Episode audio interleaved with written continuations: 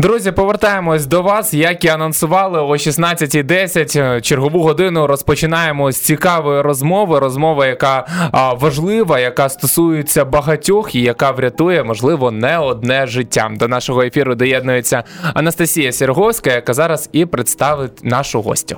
Добрий день абсолютно кожному нашому слухачу. Дякуємо за те, що ви на хвилях кращого радіо «Армія ФМ». До нас завітала сьогодні Ірина Костенко, це інструкторка з тактичної медицини і першої допомоги та курсів для цивільних. Добрий день вам. Добрий день. Взагалі, одразу для початку для наших слухачів хочу, аби ви пояснили, яким чином у вашому житті з'явився такмед і чому спочатку він з'явився саме для військових і вже потім для цивільних. Колись у дві тисячі чотирнадцятому році, коли почалась агресія російська до України, кожен ну, навколо мене і я також, ми хотіли якось долучитися до армії і допомагати армії. І враховуючи, що я маю середню медичну освіту, то медицина мені була ближча, і мій знайомий із Могилянки запросив мене допомогти з презентаціями для курсів, і з того все і почалося. Ми поїхали в Дісну на полігон викладати, слухати, як викладають наші іноземні колеги, і І потім поїхали далі працювати, тому що ми вже були командою з нашими іноземними інструкторами, і в нас виходило. А взагалі, чи є важливим самоосвіта для бойового медика, для інструктора з тактичної медицини, як для цивільних, так і для військових? Тому що багато хто говорить про е, те, що не, не освіта тут є головною. Ну, освіта є головною. На мою особисту думку, для того, щоб бути гарним інструктором, треба мати е, бажано медичну освіту, щось уявляти собі про анатомію, фізіологію, бажано мати бойовий досвід або роботу, е, досвід роботи під час війни і харизму. Якщо перші два пункти ми можемо якось уникнути, то без третього нічого не вийде. Окей. Як змінилась взагалі тактична медицина, так як ви пов'язані з дві тисячі чотирнадцятого року з цим, як вона змінилась до сьогоднішнього дня і чого нам зараз бракує досі, з чим у нас є величезні прогалини? Ми досі в процесі змін, і будь-які зміни не відбуваються швидко, тому я можу сказати, що в дві тисячі чотирнадцятому році мало хто знав про якісь міжнародні стандарти надання допомоги, вірили в помаранчеву аптечку радянську, і що треба до ядерного вибуху лягати ногами, щоб не пошкодити казьонні е, сапоги. А зараз більшість людей вперед в білих капцях, напевно. Так, зараз більшість людей вже знає, що є якийсь стандарт, що десь його можна почитати. Люди самостійно вивчають. Зараз є більше інструкторів, зараз є якісь програми, більш-менш наші українські, які ну, ми не самі здобули, ми перевели або переписали, але вони існують на відміну від дві тисячі чотирнадцятого року. Чи Про... можна сказати, вибачай, Настя, а, чи можна сказати, що для цивільних з початком широкомасштабного вторгнення РФ ось тактична медицина, її значення збільшилось ось саме ось для цивільних, для простих громадян, які живуть ніби як у мирних містах? Тактична медицина – це в першу чергу тактика, і там, де є тактика, там буде гарна тактична медицина. Якщо цивільні збираються відстрілюватися від загрози у складі свого підрозділу, то так, звісно, їм потрібно вивчати саме тактичну медицину. А якщо цивільні збираються надавати допомогу в цивільних умовах, а на щастя, навіть коли бої були біля Києва, біля міст, у нас працювали всі служби, і швидка, і лікарні, то для цивільних потрібні цивільні протоколи, вивчати цивільну домедичну допомогу, тому що ті умови, де діють військові, вони є загрозливі для цивільних, і вчити цивільних тактичній медицині – це давати їм надію, що вони можуть діяти там, де вони мають ховатися і чекати, поки загроза зникне. От як відрізнити тренінг з тактичної медицини і з першої, так, першої медичної допомоги саме для військових і для цивільних? Тому що зазвичай це робиться щось загальне. Так, тому що у нас зараз такі умови, що цивільні можуть бути в таких умовах, які нагадують бойові дії, але існує комітет Ті Сі Сі Сі, який пише рекомендації для військових, і існує комітет Ті І Сі Сі, який пише рекомендації для цивільних. І там різні умови, інше обладнання, спорядження, і це ну, кардинально різні речі. Угу. Ну, звісно, у військових нові органи ніякі не з'являються, коли вони вдягають вдягають форму. Тому з медичної точки зору різниці небагато, але в підходах в наданні допомоги у військових і у цивільних різниця є. Тому цивільні мають проходити цивільні курси, а потім, як тільки цивільний став військовим, то він має організувати курси для свого підрозділу. І, на щастя, для військових зараз більшість курсів безкоштовні, доступу до інструкторів багато, є багато фондів, індивідуально інструктори, які працюють. Тому тактична медицина – це проблема всього підрозділу, це питання злагодженості під час надання допомоги, то організовувати треба такмет вже у складі підрозділу, а цивільні курси – це просто для кожного, і не обов'язково має бути війна, а, може бути все, що завгодно в офісі, а, на дорозі, угу. а, десь в місті, а, під час відпочинку в горах, на воді і так далі. А от як саме командирам або людям, які мають змогу так запросити інструктора з тактичної медицини, як їм знайти гарні курси і гарного інструктора, аби, по-перше, не змарту... не змарнувати час особового складу, і, по-друге, аби це потім не вилилося втратою життя чи кінцівки? Гарне питання. І якщо ми говоримо про командирів-офіцерів, то бажано, щоб офіцери під час свого навчання проходили курси якісні в своїх навчальних закладах, і вони розуміли, що має відбуватися, щоб командир був ознайомлений і також пройшов курси, щоб він міг оцінювати, що йому пропонують. Він має е, запитати, за якими програмами працюють ці інструктори, це щось авторське, там, де є авторське, то від цього треба відмовитися, або це на чомусь ґрунтується, має якусь доказову базу. Зараз е, є наказ Міністерства оборони, що ми навчаємося всі за рекомендаціями комітету Ті Сі Сі Сі, і будь-який військовий, незалежно від того, на якій він посаді, яке має звання і чим він займається, вони мають бути навчені за стандартом е, комітету Ті Сі Сі Сі, і вони мають всі володіти рівнем А Ес Ем, тобто для кожного військового. А хто може бути інструктором або ж бойовим медиком? Лише ті, хто мають медичну освіту, чи взагалі тут потрібно щось інше? Бойові медики з'явилися у нас вже після дві тисячі чотирнадцятого року. Офіс реформ при Міністерстві оборони займався цим, і вони створили в армії посаду бойового медика. Бойовий медик – це людина без медичної освіти. Тобто бойовий медик – це найвищий рівень людини без медичної освіти. Тобто йому дозволено найбільше втручань із всіх, але він не має медичної освіти, він володіє навичкою хірургічного доступу до дихальних шляхів, наприклад, він володіє діє навичкою е, установки катетера внутрішньовенного або кость і так далі, але це спеціальність, яку можна отримати, не маючи медичної освіти. Мене дуже цікавить питання взагалі. Ось у кожного військового на фронті є е, аптечка. В ній багато всього, можна, можна говорити про це довго. Чи потрібно щось мати кожному цивільному ось громадянину, от, будучи там в Києві, в Одесі, у Львові, ось щось на кшталт такої аптечки? Чи не потрібно? Ходити на курси з домедичної допомоги – це дуже відповідально зараз. Для кожного громадянина це відповідальність.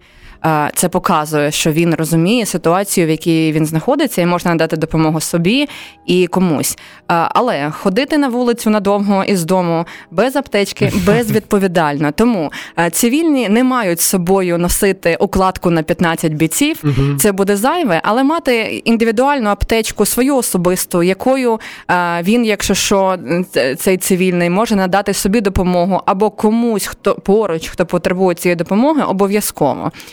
Ми постійно беремо з собою якісь речі, ми не виходимо з дому просто так без нічого, ми беремо з собою ключі, павербенк, зарядки для телефону і так далі, то там має бути аптечка, в якій має бути якісний турнікет для зупинки кровотечі, там має бути щось для роботи з дихальними шляхами, наприклад, під час серцево-легеневої реанімації, якийсь бандаж або бинт, там має бути термоковдра і обмежена кількість речей, щоб надати допомогу собі або комусь.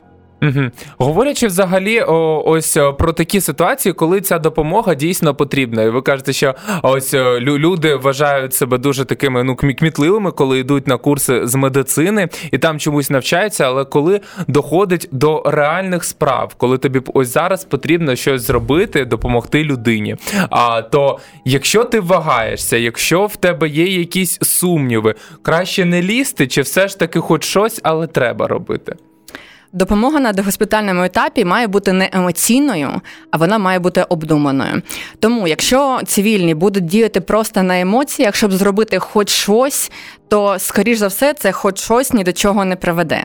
Тому, е, якщо є така ситуація, коли цивільний має діяти, він має зупинитися, згадати швидко все, що там їм розказували на курсах, убезпечити себе, продумати, подумати про особисту безпеку і за весь цей час зібратися і надавати допомогу. І з мого особистого досвіду я дуже часто зустрічаю людей, які приходять до мене на цивільні курси, і потім вони починають помічати, що навколо них щось відбувається, де вони можуть надати допомогу. Тобто до курсів це було поза межами їх сприйняття, вони уникали цього і не помічали, а після курсів, коли вони впевнені в тому, що вони можуть щось зробити і діяти, вони помічають і беруть участь в цих ситуаціях, надають допомогу там під час де те пе чи просто комусь на вулиці. Ну це дуже круто, це рятує життя.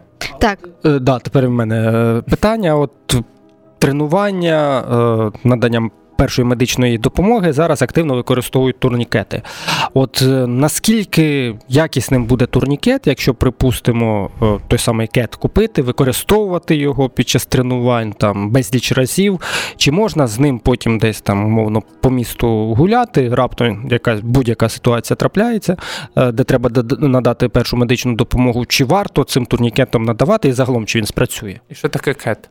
Та, ми всі, і цивільні, і військові, маємо запам'ятати наступне правило, що для тренування у нас має бути окремий тренувальний турнікет, а для роботи, для бойової або для надання допомоги в реальних умовах у нас має бути окремий турнікет. Це як хрустальна посуда із серванта, вона на свято, та, а звичайна вона для звичайних якихось подій.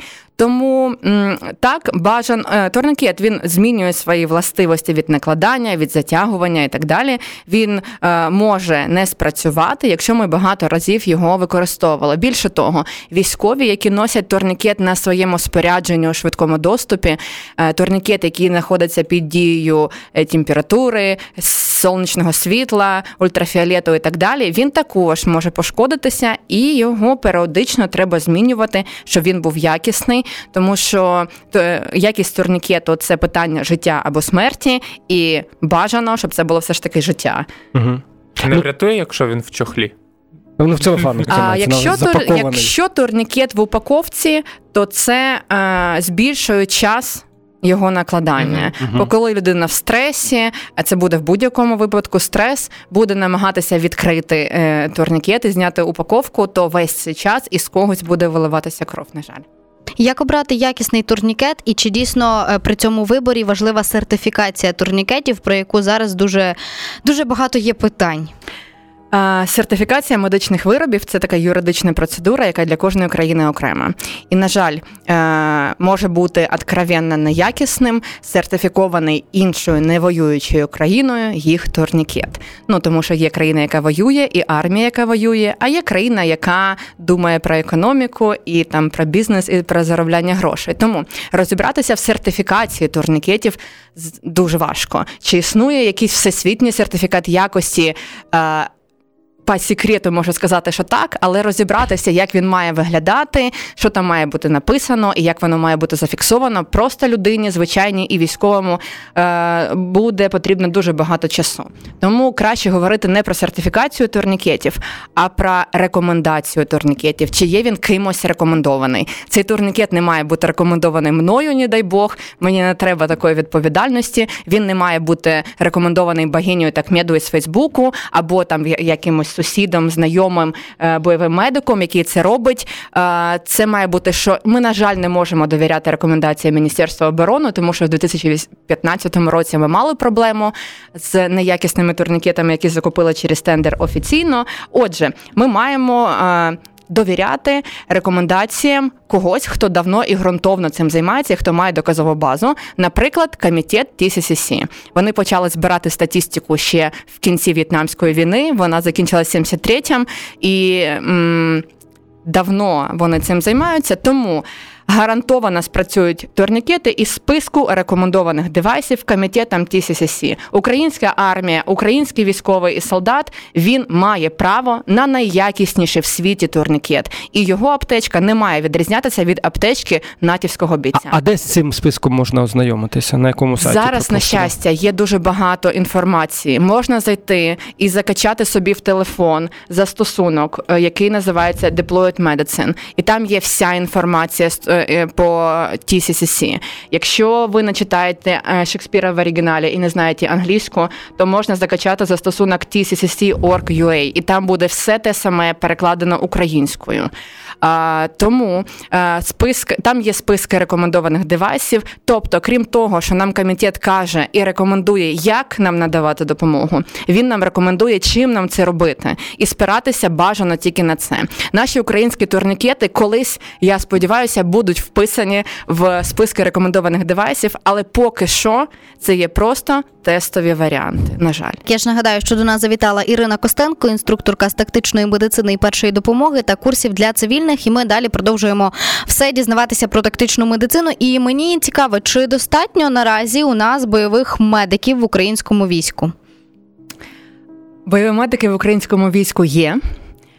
Є навчені, навчені нашими партнерами за кордоном, вони пройшли повний якісний курс, є ті, що навчені українськими інструкторами, українськими навчальними центрами, і є люди, які стоять на посадах бойового медика і не мають відповідної кваліфікації навчання. Тому так, вони є. Чи треба їх більше? Так, звісно, треба. Чи треба їх більше вчити і тренувати? Так, звісно. Взагалі, також, що стосується бойових медиків і тих так госпітальєрів, які є, зокрема, на війську, про переливання цільної крові і взагалі все, що стосується з кров'ю, чому вони так бояться це робити? Тому що, ну, таким чином, буквально там двадцять хвилиночок можуть затягнутися і людина може втратити своє життя. Людина, яка втратила кров, потребує крові. Кров не можна замінити нічим, ніякими розчинами, в які вірять е, мамонти нашої медицини, е, які не читають сучасні настанови, протоколи і дослідження. Отже, розбудова системи переливання крові є дуже важливою зараз для нас, якщо ми хочемо зберігати життя наших військових, які поранені. Тому чому бояться це робити? Тому що це щось нове, це зміни. Під всі ці зміни треба якісь накази, постанови і так далі від міністерств. І ми дуже очікуємо, що Міністерство охорони здоров'я разом з Міністерством оборони нарешті спільно візьмуться за це і створять умови для бойових медиків, щоб вони могли займатися переливанням крові на догоспітальному етапі, щоб вони були захищені юридично, щоб вони мали все обладнання для цього, ну і, звісно, мали кров. Тобто зараз це е, сама людина, та так, госпітальєр чи бойовий медик вирішує, робити йому це переливання крові чи не робити. А якщо будуть ось такі відповідні зміни, про які ви сказали, то він потім може навіть за своє рішення не переливати кров, нести кримінальну відповідальність? А, він буде захищений юридично, якщо він буде переливати кров. Тому е, зараз... А зараз вони не захищені, зараз тому ні. І бояться. Так, зараз ні. Я зрозуміла. Мені ще цікаво, чи є в нас в Україні сертифікація цивільних і громадських організацій, які співпрацюють з військовими. Що у нас на цьому етапі? Наскільки нам це потрібно? У нас воно є, і ця сертифікація, вона йде від Центру медицини Катастроф, і єдиний сертифікат, який має якесь юридичне значення в Україні, це, здається, від Центру медицини Катастроф. Я, наприклад, маю одинадцять міжнародних сертифікатів, деякі з них дозволяють мені працювати на швидкій за кордоном, наприклад, але вони не мають юридичного значення в Україні. І взагалі, будь-яка сертифікація інструкторів, вона йде від комерційних організацій, які займаються навчанням і курсами. Спочатку вони навчають тебе бути оператором якогось рівня, ну, тобто виконувати. Потім вони вчать тебе бути інструктором і викладати. Ну, і якщо відкрити очі як дорослі люди, то можна зрозуміти, що це такий... А... апсейл далі іде, і що, наприклад, у нас є одна організація, я не буду назвати її назву, яка є дуже поважною в Україні, і вони до початку широкомасштабного вторгнення випустили дуже багато інструкторів, але свою роботу як інструктор із цих людей продовжує дуже мало. А як не попастися на гачок ось в такій ситуації і піти, якщо захотів навчатися ось такій медицині, до медичній підготовці, тактичній медицині, як обрати саме цю організацію, а не попастись на якусь хайпову рекламу там в Інстаграмі або в Тіктоці і піти туди, де потім тебе не сертифікують і ти будеш, ну, в принципі, тим, ким і був, але ось трішки з якимись хоч знаннями? Треба поцікавитися, за якими протоколами відбувається навчання, які після цього навчання видають сертифікати, і дивлячись, для чого тобі цей сертифікат потрібен, робити висновок, чи йти на ці курси, чи ні. Тому що в більшості випадків сертифікати, які зараз отримають цивільні, це просто, ну, красива е, така е, грамота, там, де написано, що ти пройшов курс і е, кількість годин, скільки ти цей курс пройшов. І цей сертифікат не гарантує того, що ти будеш працювати бойовим медиком, або ти можеш надавати допомогу комусь на вулиці. Сертифікат – це, ну, для розваги і для чогось приємного для себе, якщо ми говоримо про більшість сертифікатів в Україні. Якщо ми говоримо про сертифікати і курси, хочеться одразу забігти наперед і поговорити про тренінги, які будуть відбуватися у вересні в Києві, і які буде проводити Ірина Костенко, яка зараз сидить у нас у студії, з першої до медичної допомоги. І періодично вони навіть і в серпні відбуваються. У мене одразу виникає питання, чи мають змогу люди подивитись онлайн, ті, хто не в столиці, і чи є сенс дивитись взагалі онлайн саме ось подібні речі? Я не проводжу курси не для військових, не для цивільних онлайн, тому що я вважаю, що домедична допомога – це в першу чергу навичка. Всі дорослі люди можуть почитати інформацію будь-якою мовою, якою володіють в інтернеті, і ознайомитися, ну, з якоюсь інформацією теоретично. А надавати допомогу людина може тільки, якщо вона має навичку. Коли є стресова ситуація, коли є якийсь поранений або травмований, ми ніколи не піднімемося до рівня наших феєричних теоретичних знань, і ми завжди будемо спускатися до рівня наших навичок, яка у нас є. Тому курси – це навичка в першу чергу, і цю навичку треба отримати або зрозуміти, як тренуватися, щоб цю навичку не загубити. А ось саме про цей тренінг, який буде відбуватись найближче третього і десятого вересня, які будуть в Києві проходити, мені цікаво, кому це дійсно от потрібно, хто має відвідати і що для цього потрібно робити, чи це безкоштовно, чи потрібно десь обов'язково реєструватись? Для військових я проводжу безкоштовні курси, а для цивільних я проводжу курси за гроші. Потім ці гроші я використовую для того, щоб проводити курси для військових. Будь-хто може прийти на ці курси, я анонсую їх в себе в Інстаграмі, і в формі для реєстрації людина може ознайомитися з програмою, таймінгом, вартістю і так далі. Після реєстрації я надаю точну адресу, і будь-хто може прийти.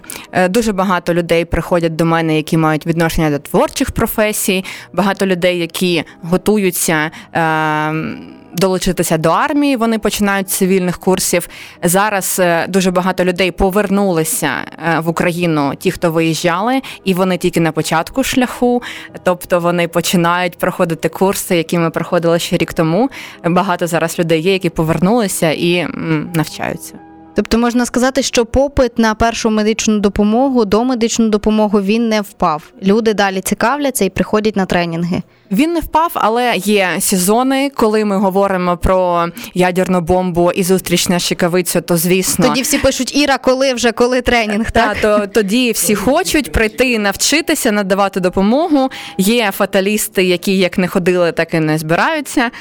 Але, ну, люди ходять, і це дуже гарно, тому що навіть в цивільних умовах можуть бути такі ситуації, коли ти маєш відреагувати. І ще одне я хотіла сказати, що якщо якщо брати статистику за минулий рік, то на підконтрольних Україні українських територіях цивільних від цивільних механізмів травми загинуло більше, ніж воєнних дій. Отже, цивільні продовжують травмуватися і гинути із-за ДТП, побутових зривів газу і так далі, бійок і так далі. Тому цивільні, незважаючи на те, чи є війна, чи ні, мають пройти курси обов'язково. І це коротка відповідь, чому варто приходити взагалі на такі тренінги. Мені ще цікаво, ми говорили, зокрема, Костя говорив про аптечку наших українських військових. Чи бачили ви аптечку російського військового і наскільки там у них ситуація погана чи хороша? Чи їхні аптечки, в принципі, такі, як і наші, укомплектовані?